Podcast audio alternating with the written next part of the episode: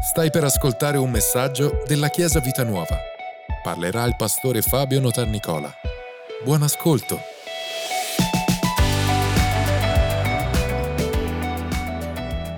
Ora, questa mattina desidero, perché stiamo facendo questo, alla fine mi sono reso conto che stiamo toccando in queste domeniche degli argomenti fondamentali, come abbiamo parlato del meditare la parola, l'importanza di prendersi del tempo per stare con il Signore.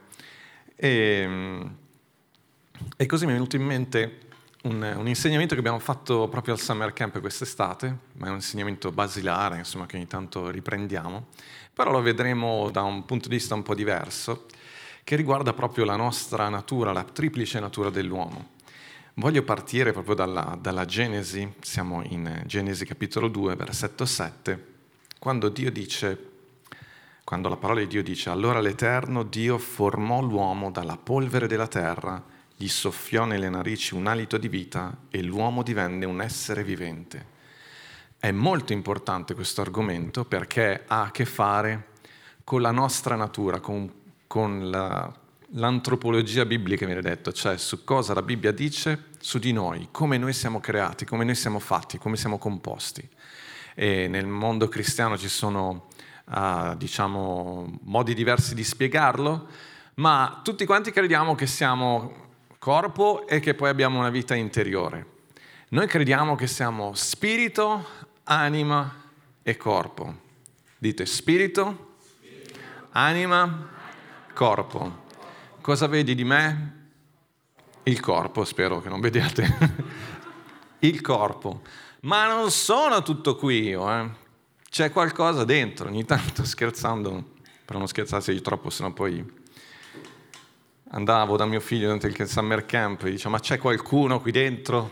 Reagisci, fai qualcosa. È quello che le mogli ogni tanto pensano dei mariti. C'è qualcuno dentro qua, non siamo solo corpo, siamo spirito, anima e corpo. Qualcuno lo dice in maniera diversa, dice che siamo uno spirito, abbiamo un'anima e viviamo in un corpo. Però, come vedremo, è vera questa spiegazione, ci aiuta a comprendere certe cose, però ricordatevi, noi siamo spirito, siamo la nostra anima e siamo il nostro corpo. Comunque, partiamo da qua, e mi piace dire questo, visti dall'esterno. Cioè, dall'esterno certamente siamo corpo, la parola di Dio dice che l'Eterno Dio formò l'uomo dalla polvere. È inutile che spolverate a casa, però siamo noi stessi produttori di polvere, noi continuiamo a perdere polvere, la pelle e quant'altro, ci squamiamo. La polvere è tutto intorno a noi, ma Dio ha preso la polvere, intendendo dire che ha preso la terra e ha formato l'uomo. Sapete in effetti voi di che cosa siete, noi tutti, di cosa siamo composti? Vi aiutiamo con una immagine, vediamo. Sapete cos'è questo? Carbonio. Noi siamo composti per il nostro corpo, il 18% è composto di carbonio. Non costa neanche tanto. Carbonio. E poi di che cosa siamo composti? Si dice di idrogeno. Ok? Adesso stanno facendo le macchine idrogeno. Prendi un pezzo di te, lo metti dentro e la macchina va. Noi siamo per il 10% fatti di idrogeno, ma sapete il 65% di cosa siamo composti? Ossigeno, che poi è contenuto anche nell'acqua, ma siamo composti di ossigeno, di aria, di ossigeno. Ma la cosa interessante, Chiesa, sapete cos'è? Che la chimica moderna ha scoperto che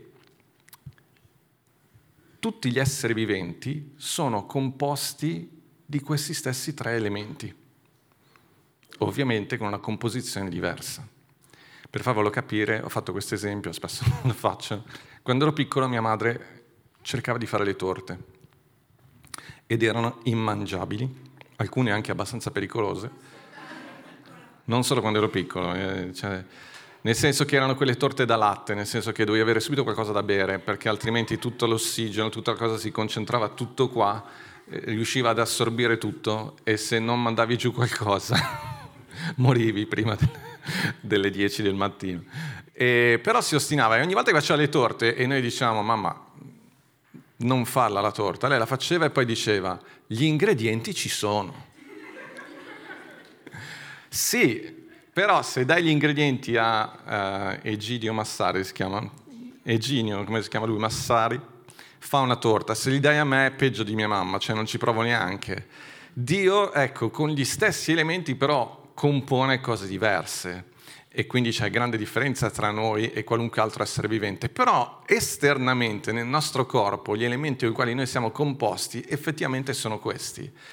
E poi ci sono altri elementi, però i principali sono questi tre. Però poi vedremo che c'è un ingrediente speciale che Dio ha usato per l'essere umano, questo sicuramente. Però una cosa importante da sottolineare, perché c'è questo, sottolineo questo aspetto del corpo, che Dio ha creato la materia. Noi cristiani non crediamo che il nostro corpo sia il nemico e che lo spirito sia la parte positiva di noi. Noi crediamo profondamente dalla parola di Dio che il corpo è importante perché è un dono di Dio, che Dio ci ha dato, e prendiamo cura del nostro corpo. Quindi come spiritualmente ci cibiamo della parola, nel corpo fate attenzione di quello, non so cosa hai preparato per pranzo, però cerca di trattare bene il tuo corpo, di tenerlo in forma, perché questo è il corpo che hai e senza questo corpo non hai vita. Io è vero che se perdo un dito sono sempre io, però non posso perdere tutto il corpo ed esserci. Il mio corpo è il dono che Dio mi ha dato per vivere su questa terra. Ed è importante prendersene cura, è importante curarlo, è importante tenerlo in forma. Perché il corpo, la mente intesa proprio come cervello, come tutto quanto il nostro corpo, non dobbiamo diventare schiavi del nostro corpo, il nostro corpo non è il nostro idolo, però nello stesso tempo dobbiamo riconoscere che se il nostro corpo non sta bene, noi non stiamo bene, che se il nostro corpo non è in forma, non stiamo bene e non riusciamo neanche a servire il Signore per come dovremmo. Non dovremmo diventare mai troppo spirituali. Considerate che, allora, per me le cose più essenziali, i pensieri più importanti sono: è Dio che ha creato la materia, che ha creato il corpo, che ha creato la creazione intorno a noi, quindi è un dono di Dio e già solo per questo dovremmo prendercene cura. Ma un'altra cosa importante è che Gesù si è incarnato. Gesù ha preso forma di corpo, ha preso un corpo. E si è limitato. Per me un pensiero straordinario è questo, cioè mentre molti di noi disprezziamo la nostra vita o disprezziamo il nostro corpo, Gesù lo ritiene così importante di averne preso forma, di essere diventato come noi. Quando Gesù si è incarnato come uomo, noi possiamo dire che Lui si è incarnato in ognuno di noi. Capite? Quindi di a qualcuno, è meraviglioso, il tuo corpo è importante, il corpo meraviglioso, è bellissimo, è importante questo, perché il corpo poi ci parla di tante cose del Signore, perché è anche di noi. Il nostro corpo ci dice molto di più di quello che noi pensiamo, perché quando Dio ha creato tutto l'universo, quando Dio ha creato ogni cosa, questo veramente, Chiesa, ve lo ripeto un sacco di volte, Dio non ha creato ogni cosa perché aveva un bisogno. Lui non mi piace più questa parola dei bisogni, cioè va bene, lo usiamo molto nel counseling, però capite che se noi viviamo per i bisogni, noi soddisfiamo prima di tutto i nostri bisogni, ed è importante, ma noi siamo molto di più, noi dobbiamo vivere per i desideri, entrare in una dimensione più grande. Il bisogno soddisfa qualcosa che tu ho fame, mangio, ho sete, bevo, ho bisogno di stare insieme agli altri, ho bisogno anche di avere una chiesa, una comunità, una famiglia, ho bisogno di un lavoro. Però poi c'è qualcosa che è un livello più grande, che ha a che fare con quello che riguarda i tuoi desideri. Il desiderio è qualcosa che ti spinge al di là di te stesso e ti porta in una dimensione più grande. Tu non sei stato creato da un bisogno. A volte, anche scherzando con i ragazzi, mi hanno detto Dio aveva bisogno di qualcuno perché era da solo. Ora, se Dio ti crea perché Lui è da solo, vedi che ti crea già con un dovere di soddisfare un suo bisogno. Scusatemi, è quello che a volte succede in alcune coppie, che non va bene la coppia, non funziona la coppia, la soluzione è facciamo un figlio, così abbiamo un motivo per... È l'ambiente peggiore nel quale nascere per un figlio, perché nasce già con un debito. un debito d'amore, un qualcosa che non è soddisfatto. Invece il piano di Dio, sia per la coppia ma anche per la creazione, che Dio, a parte che Lui non è mai stato da solo, perché Lui è Dio Padre, Figlio e Spirito Santo, dall'eternità e per l'eternità c'è una pienezza di relazione straordinaria, ma noi siamo stati creati per l'abbondanza d'amore di Dio, perché Lui aveva il desiderio di condividere con qualcuno che fosse in grado di apprezzarlo, con qualcuno la sua bellezza, la perfezione del suo essere, l'abbondanza del suo amore, quello che Lui vive tra Dio Padre, Figlio e Spirito Santo, aveva il desiderio che anche delle creature fisiche lo potessero vivere. Per questo che ci ha creato in un certo modo, per questo che tu hai delle orecchie. Perché le orecchie? Per farti capire che tu sei in grado di ascoltare. Perché hai una bocca? Per farti capire che tu sei creato per parlare, per comunicare, per ascoltare gli altri, sei creato per le relazioni. Perché hai delle mani? Perché è stato creato per servire. Perché abbiamo un gusto? Perché sei stato creato per godere della vita, non solo mangiare. Il mangiare è un bisogno, ma il gusto è un piacere. Ci siamo? So perché noi finiamo sempre a parlare di mangiare, però quello è. Ma potete applicarlo a tante altre cose, adesso non posso entrare nel dettaglio, ma anche quando ci moltiplichiamo, diciamo, poteva essere un bisogno, ma è un piacere. E Dio ci ha creato così, perché? Perché Lui aveva il desiderio, è come in una coppia, un uomo e una donna si amano così tanto che a un certo punto desiderano che questo loro amore sia condiviso con qualcun altro e quindi che questi figli possano vivere le stesse cose, magari alcune no, però cioè le stesse cose che abbiamo vissuto noi, perché la vita è meravigliosa e quindi è una sovrabbondanza d'amore che ti porta a generare figli. Ci siamo? Noi siamo amore puro da questo punto di vista, siamo desiderio puro, siamo frutto del desiderio di Dio. Infatti noi come esseri umani siamo questo. E quando Dio ci ha creato, c'è un versetto in Isaia che dice che la terra è piena della sua gloria. Ve lo voglio leggere questo in Isaia capitolo 6, versetto 3. È un versetto in un contesto particolare di una rivelazione, ma dice, capitolo 6, versetto 3, dice, l'uno gridava all'altro e diceva, sono degli angeli, santo, santo l'Eterno degli eserciti, tutta la terra è piena della sua gloria. La gloria è la bellezza di Dio, è la pienezza della bellezza di Dio. Una delle cose che ci può ingannare di questo versetto è pensare che la creazione sia un vaso ripieno della gloria. È un'immagine un po' fuorviante, perché il vaso e la gloria sono due cose distinte. Posso svuotare il vaso. Invece quando dice che la terra è piena della sua gloria, è perché sta dicendo che la terra è piena di me, di te, tutti i fratelli che sono intorno a te, e che questi manifestano la gloria di Dio. Capisci che è un'altra cosa? Manuel, dimmi di sì. Ok. Tu hai questo, tu sei in servizio ministri, perché ad essere il primo a dire sì, sì, bellissimo, vai. Ti paghiamo per questo. La terra è piena della sua gloria, cioè è piena della manifestazione della qualità, delle caratteristiche di Dio. Infatti io posso amare come Dio ama. Io posso servire come Dio serve. E quando io osservo qualcuno vicino a me, quando abbraccio qualcuno, quando mi prendo cura dei miei figli, sto manifestando la gloria di Dio, perché Lui è un Dio, è un padre buono che si prende cura dei suoi figli. Questo significa essere creati a immagine e somiglianza di Dio. Amen, Chiesa. E tutto questo è in forma creaturale, cioè nel corpo. Noi lo possiamo fare tutto questo attraverso il nostro corpo. Prima Corinzi 6, versetto 19 dice: non sapete voi che il vostro corpo è il tempio dello Spirito Santo che è in voi?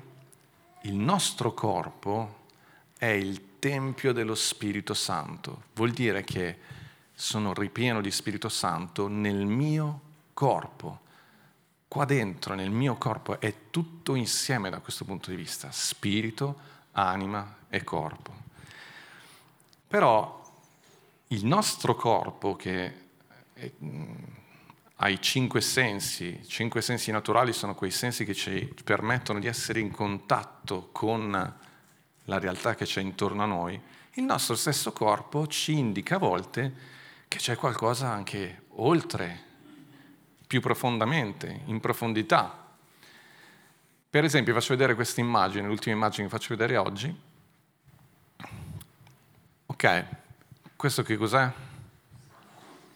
È un sasso, però suscita qualcosa, cioè vi dà un significato oltre.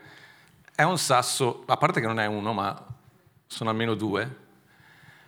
È un'immagine che se ci fosse qui un animale qualunque non gli direbbe, lo vedrebbe solo come sasso, ma a noi ci indica qualcosa. Perché? Perché noi non soltanto vediamo le cose, ma gli diamo un significato. Se vi facessi vedere, come ho fatto vedere ai ragazzi, ma tanto tempo fa li avevo fatti vedere anche a voi, dei micini, dei bambini, dei neonati, quello che c'è, oppure se una persona intorno a te, come prima ci siamo benedetti l'un l'altro, oppure se uno ti dà una carezza, non è soltanto un qualcosa che tocca il tuo corpo, ma che risveglia anche qualcosa dentro di te, perché noi non siamo soltanto il nostro corpo, ma Dio, quando ha creato Adamo ed Eva, ha usato un elemento, un ingrediente speciale. Cioè, che cosa ha fatto? Come abbiamo letto prima, Lui ha soffiato sul corpo, ha preso la polvere, ricordate, l'Eterno formò l'uomo dalla polvere della terra, gli soffiò nelle narici di vita e l'uomo divenne un essere vivente.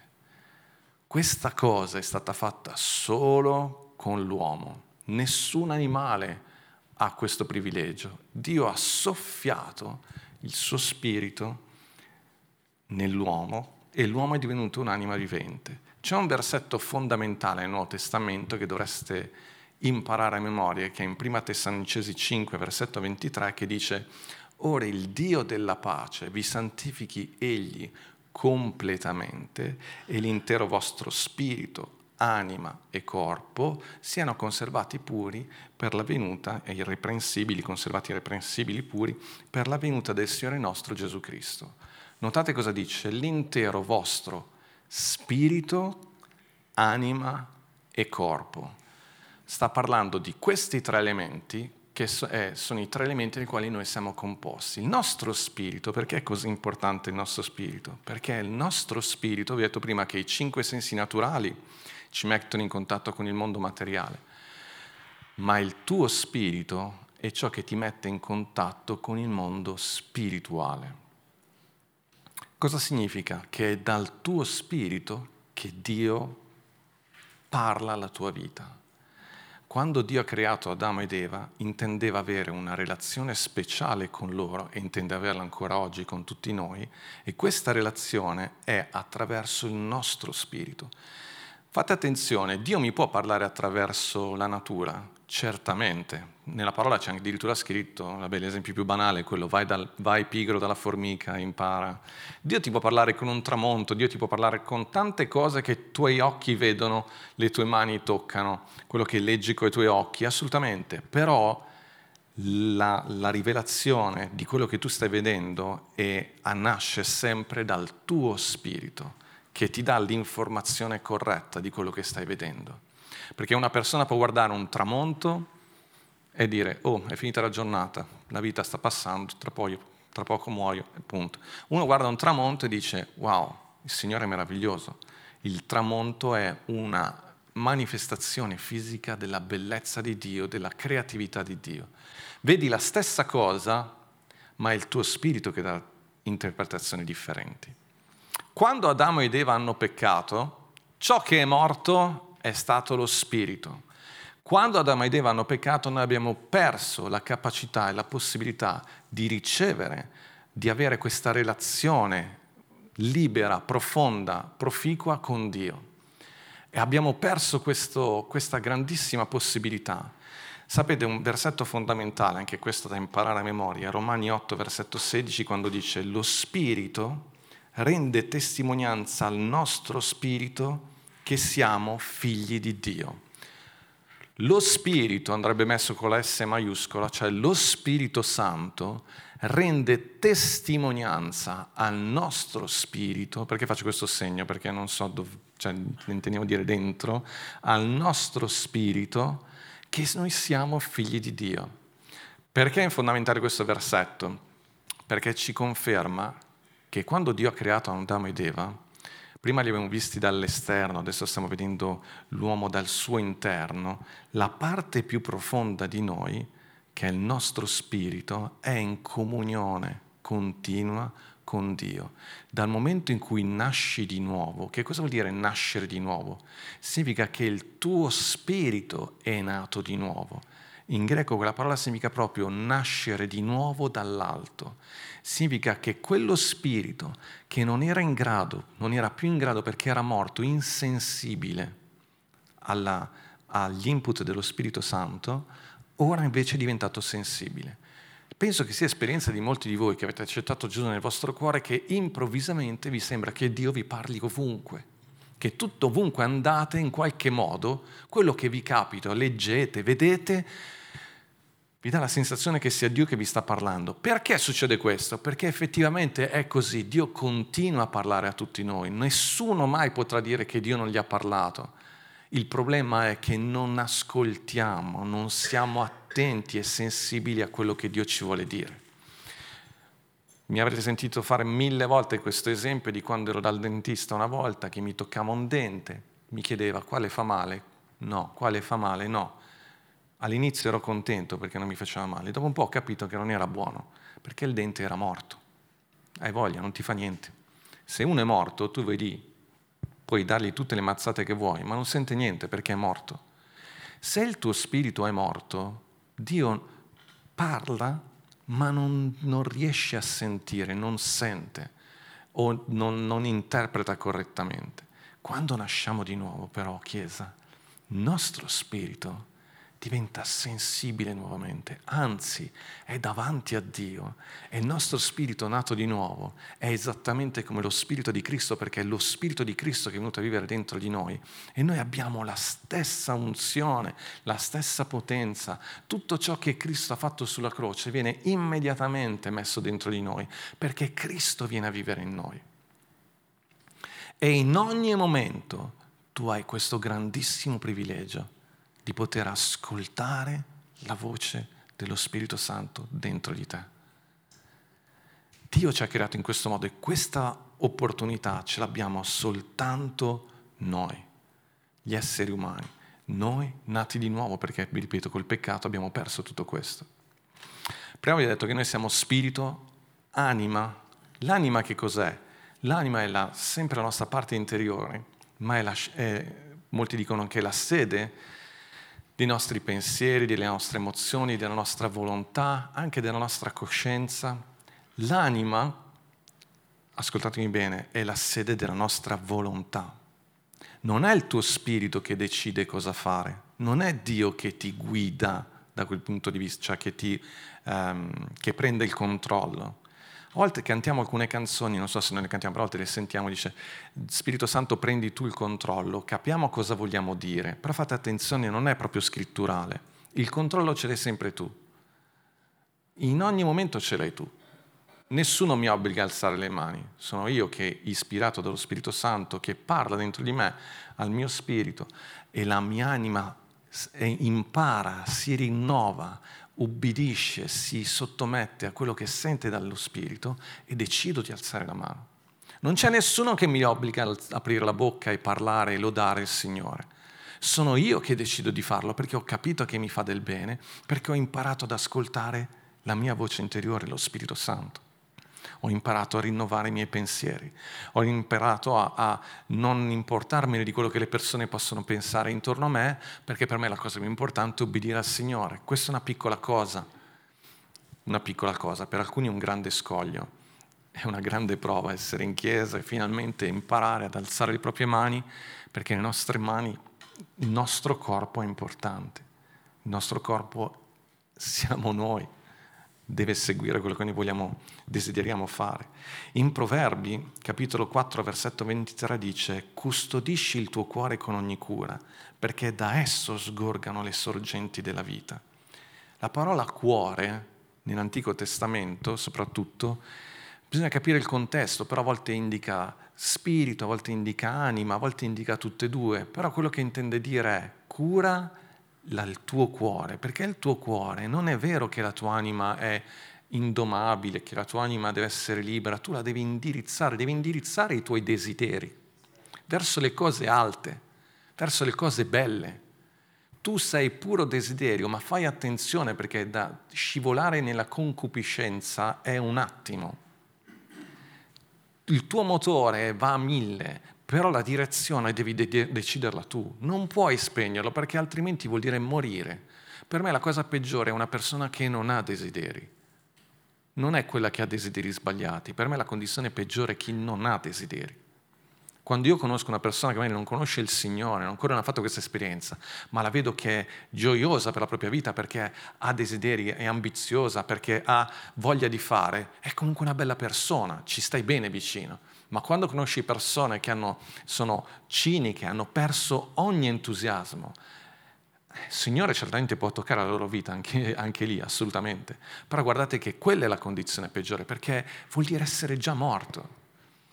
Morto non solo nello spirito, ma nell'anima, nella tua volontà, nei tuoi desideri.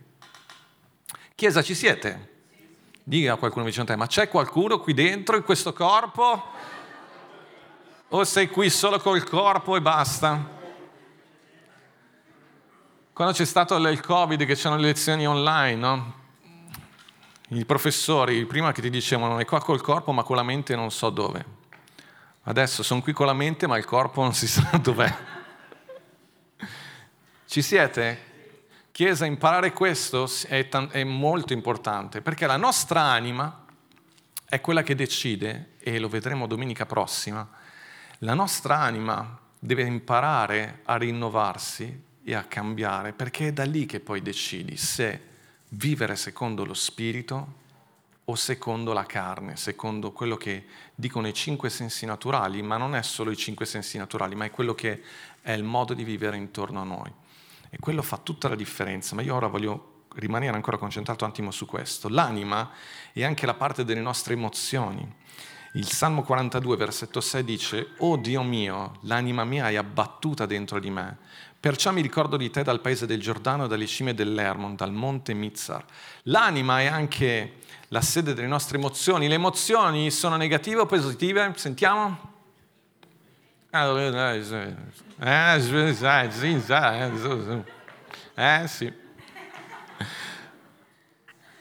emozioni sono positive o negative? Positive. Emozioni sono emozioni, sì, sono positive, grazie a Dio che avete le emozioni, se no noi qua quando predichiamo, quando è bello, c'è sempre questa battaglia, no? Ma in chiesa dobbiamo fare emozionare le persone. Non è che si muovono solo per le emozioni. Noi cerchiamo di farvi emozionare, no? Come un telefono che suona improvvisamente. Noi cerchiamo di farvi emozionare, cioè chi sta sudando è il mio o è quello a fianco. Le emozioni sono importanti. Ai ragazzi ne diciamo sempre che le emozioni sono il sale della vita. Quando mangiate insipido, scoccia un po', perché sai che ti fanno ingrassare e neanche te lo stai godendo. Giusto? Quando mangi il pane in Toscana, tu dici, ma neanche sa di niente e mi sta facendo ingrassare, almeno metteteci un po' di sale che c'è un po' di motivo di... Buonissimo pane in Toscana.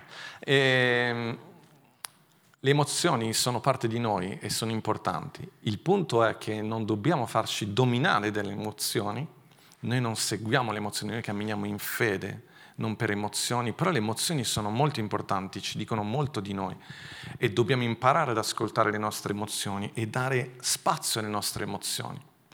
Però le nostre emozioni devono anche queste essere educate. Puoi emozionarti al pensiero che stai andando in chiesa per ascoltare la parola, puoi emozionarti al pensiero che sei a casa e ti puoi inginocchiare e aprire la parola e pensare che Dio ha ispirato questa parola per parlare a te proprio oggi, in questo giorno.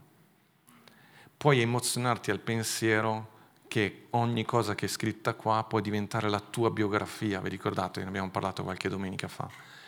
È importante emozionarti, perché se una cosa non ti emoziona non continuerai a farla per molto tempo. Se pregare non ti emoziona, prima o poi ti smetterai. Se leggere la parola non ti emoziona, non dico che ogni volta devi metterti a piangere, però se non provi se non ti piace quello che stai facendo, non durerai tanto. Invece devi trovare il motivo per cui quella cosa, quella pratica che stai imparando è importante per te e ti emoziona. Anche nei matrimoni dobbiamo fare questo. Il matrimonio deve continuamente emozionarci, deve continuamente trovare nuovi motivi, l'emozione è ciò che ti muove, emozione, muoverti, è ciò che ti dà la spinta. Quindi non è sbagliato. E tutto questo noi lo proviamo nella nostra anima. Però l'ultima cosa voglio dirvi, abbiamo visto visti dall'esterno, visti dall'interno, ma visti dall'alto, dal punto di vista di Dio.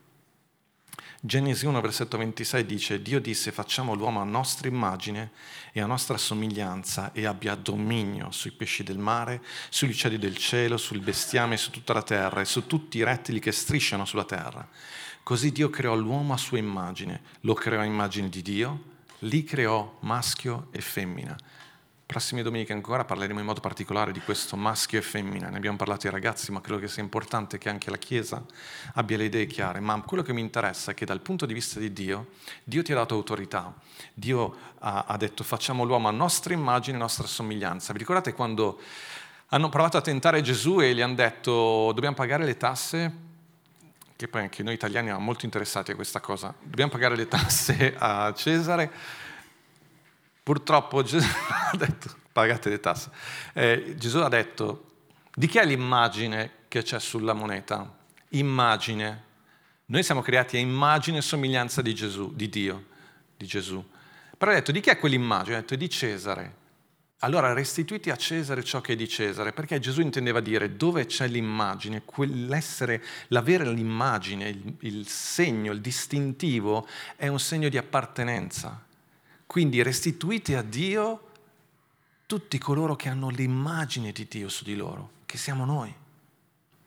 Quindi questo significa che dal punto di vista di Dio, Lui guarda noi e vede voi, vede me e dice lei mi appartiene, lui mi appartiene. Ha le mie immagini, guarda, sta portando la mia immagine, è mio, appartiene a me.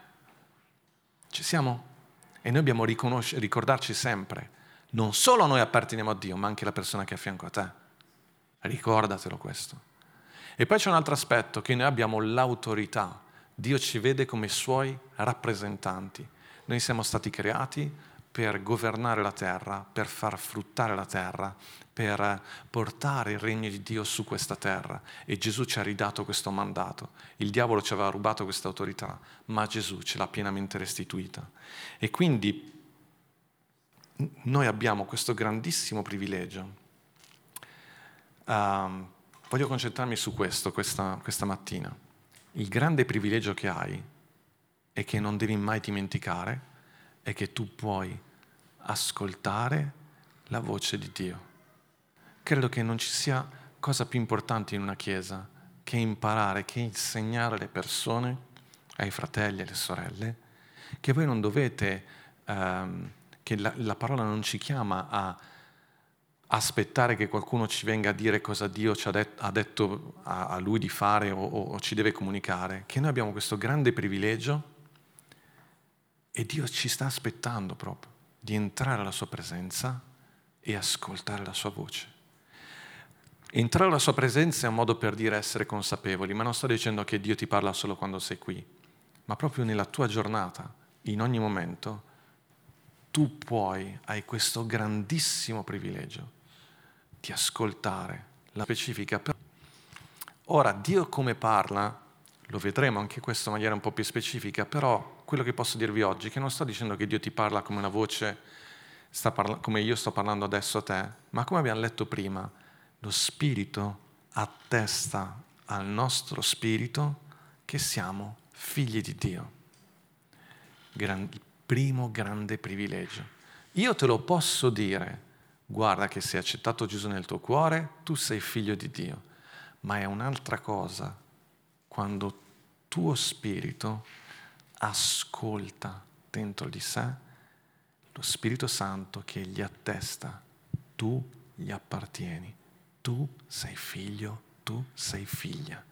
con tutto ciò che questo produce. E quello che vorrei fare questa mattina è proprio questo. Vorrei che tutti quanti noi, so che la maggior parte di noi abbiamo già avuto questa esperienza, ma Paolo quando ne parla non sta dicendo che questa è una cosa che avviene una volta e poi basta, ma è una cosa che noi cristiani ogni giorno abbiamo questo grande privilegio di poterlo vivere, ricevere da parte di Dio nel nostro spirito questa consapevolezza che noi siamo figli, che noi siamo amati, che noi siamo ben voluti, che noi siamo alla sua presenza e possiamo ricevere tutto ciò di cui abbiamo bisogno, ma soprattutto possiamo ricevere guida da parte dello Spirito Santo. Amen, Chiesa. Quindi noi siamo spirito, siamo anima, siamo corpo. Siamo spirito, abbiamo un'anima, viviamo in un corpo. Viviamo in questo mondo, ma dentro di noi abbiamo sempre la possibilità, costantemente, di sentire la presenza di Dio e di sentire la sua guida. Cosa vuol dire che lo spirito attesta al nostro spirito? Uno degli esempi che ho fatto anni fa in un incontro di preghiera qua in chiesa, in realtà eravamo a Cocchio se non sbaglio, e che spesso ripeto perché aiuta molto, è questo. Se io vi dico una parola tipo casa, ci siete? I musicisti dietro non si stanno muovendo, è una fantasia, non è vero. Non lasciatevi guidare dai vostri 5 sensi naturali. Lasciate guidare lo Spirito Santo che vi sta dicendo di ascoltare me, corpo visibile, bellissimo davanti a voi. Okay? Stavo dicendo, se vi dico casa, ciascuno di voi ha pensato a qualcosa. Ora, trattenete quell'immagine che è venuta in mente, quel concetto che è venuto in mente e togliete la mia voce. Ci siete? Togliete l'esperienza della mia voce. Quello è il modo consueto in cui spesso Dio parla, cioè hai dentro di te improvvisamente un'immagine di qualcosa a cui magari neanche stavi pensando e dentro di te c'è una pace e una gioia, perché quando Dio parla è sempre gioia, anche se ti dice qualcosa di difficile, però procura gioia perché è Dio che parla a te. E improvvisamente tu capisci che quella cosa non viene da te, non viene dai tuoi pensieri, ma è qualcosa che Dio ti ha dato e lì sta a te afferrarla. Perché subito dopo ti possono venire in mente 1000 altri pensieri. Subito dopo potresti essere distratto, subito dopo potresti... Sapete, prima stavo pregando per l'incontro di questa mattina, a me è venuta in mente una cosa che non c'entrava niente, spesso succede mentre preghi, però devi capire se è una cosa che non c'entra proprio niente, ma improvvisamente mi è venuta una gioia dentro perché ho avuto rivelazione, sì, proprio un'intuizione su un concetto sulla Santa Cena che abbiamo avuto domenica scorsa. Tu dici, ma doveva venirmi domenica scorsa? Vabbè, sapere domenica prossima e ve la dirò quando ci sarà la Santa Cena, che riguarda il cibo, riguarda... E così cosa ho fatto? L'ho scritta, perché io sono un uomo maschio e quindi dopo un mezz'ora l'avrei dimenticata. Ok? Anche le donne dimenticano, ma io ho una particolare abilità nel dimenticare le cose. Ok? Chiedete a mia moglie. E quindi lo devi fare ed è anche una questione di ubbidienza e di pratica, perché se lo fai una volta, lo fai 2, lo fai 3, dopo diventa più facile riconoscere tutte queste cose. Oppure ci sono momenti in cui improvvisamente sento un'esigenza forte di dover chiamare qualcuno, mandare un messaggio a qualcuno di specifico, con delle parole specifiche, oppure di dover fare qualcosa, oppure prima per esempio di dover dare un'offerta a mia figlia, prendo i soldi da portafoglio di mia moglie, è molto comodo e non c'è il portafoglio, dire a mano adesso e soprattutto quando sono questioni di soldi o lo fai subito o non lo fai più. Cioè molta disciplina per rimandare a dopo. E quindi tu dici, ma è una cosa carnale, è una cosa spirituale? Per me è quello riconosciuto che secondo me era una cosa spirituale, perché? Perché non ci stavo pensando, non l'avrei mai fatto nella mia vita, non ci stavo pensando e quando mi è venuto in mente, quando ho sentito questa cosa dentro di me, provavo gioia nel volerlo fare che non vuol dire che umanamente non sei frenato per altre cose. Immediatamente cosa può pensare la Chiesa di tua figlia? È chiaro che dai soldi a tua figlia. Per me è stato da pastore mostrare che se c'è, che puoi, l'abbiamo detto altre volte, l'abbiamo fatto anche altre volte, che devi essere pronto a benedire le persone. Per me quello che sta facendo lei è una bella cosa, è una cosa preziosa anche per la Chiesa, va a arricchirsi per qualcosa di preparazione personale che poi rilascerà anche per la nostra Chiesa. E quindi voglio benedirla, e quindi ti viene l'ispirazione, agganciati a quell'ispirazione, fai attenzione perché anche in quest'area si cresce, lo fai una volta e poi ti piace e inizi a farlo più volte, quindi di avere più soldi, ok? Perché c'è più gioia nel dare che nel ricevere. Torniamo e chiudiamo, perché guardate, io su questo potrei parlarvi per ore. Bisogni e desideri. Tu puoi andare a lavorare perché hai dei bisogni, io ho dei bisogni, la mia famiglia ha dei bisogni, quindi lavoro per soddisfare i bisogni. Però l'Apostolo Paolo diceva anche: ma cercatevi un lavoro affinché oltre ai vostri bisogni voi abbiate qualcosa da dare a chi è nel bisogno, cioè entrate nella dimensione del desiderio. Io non guadagno solo per soddisfare i miei bisogni, ma per soddisfare il mio desiderio di benedire altri, di benedire la Chiesa, di benedire fratelli e sorelle quando sento dentro di me. Perché ho potuto aprire il portafoglio di mia moglie e dare quei soldi? Perché non abbiamo soltanto ciò di cui ci serve, copre i nostri bisogni, giusto? Erano i soldi per mangiare, no. Ma abbiamo anche qualcosa in più. Amen. Chiesa, so che siamo a fine luglio, pensate a una predicazione più leggera, questo è un bel insegnamento di quello tosto, bello, che dovete mettervi un anno per imparare, però è fondamentale. L'abbiamo fatto anche ai ragazzi, quindi potete farlo anche voi, un po' più leggero, però abbiamo fatto così. Ok?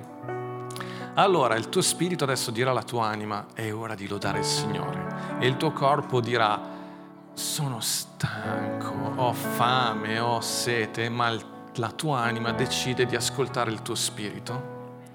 Poi andate tutti dalla psicologo, però tuo spirito, e quindi il tuo corpo si alza ora, anche se sei stanco, e ci lasciamo guidare dal gruppo Lode per lodare il Signore.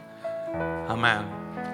E quindi che la tua anima, i tuoi pensieri si allineino quello che il tuo spirito vuole fare, che è quello di lodare il Signore, celebrare Lui. Alleluia. Mentre teniamo ancora un attimo questa atmosfera, ascolta un attimo il tuo spirito. Il tuo spirito attesta al tuo spirito, lo Spirito Santo attesta al tuo spirito che tu sei figlio e figlia di Dio.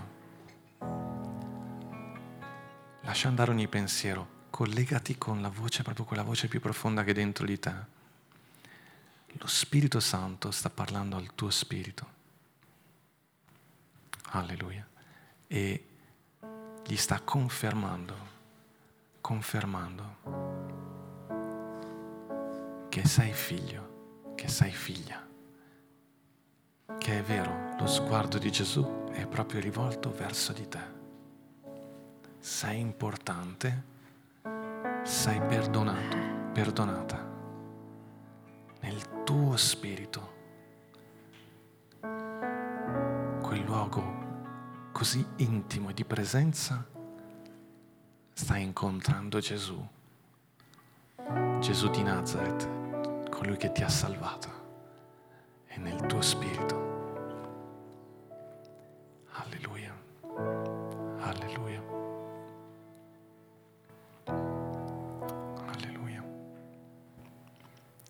Io prego che in questo momento i tuoi occhi spirituali si aprano, tu possa riconoscere che sta avvenendo proprio adesso. Per molti è proprio forse la prima volta, ma lo Spirito Santo sta rilasciando pace e gioia in te e ti sta dicendo: è così, è vero, è così ed è vero. Sei figlio, sei figlia. Alleluia. Grazie per averci ascoltato. Rimani aggiornato attraverso i nostri canali social. Ci trovi su Facebook, Instagram, Spotify e sul sito www.chiesavitanuova.org.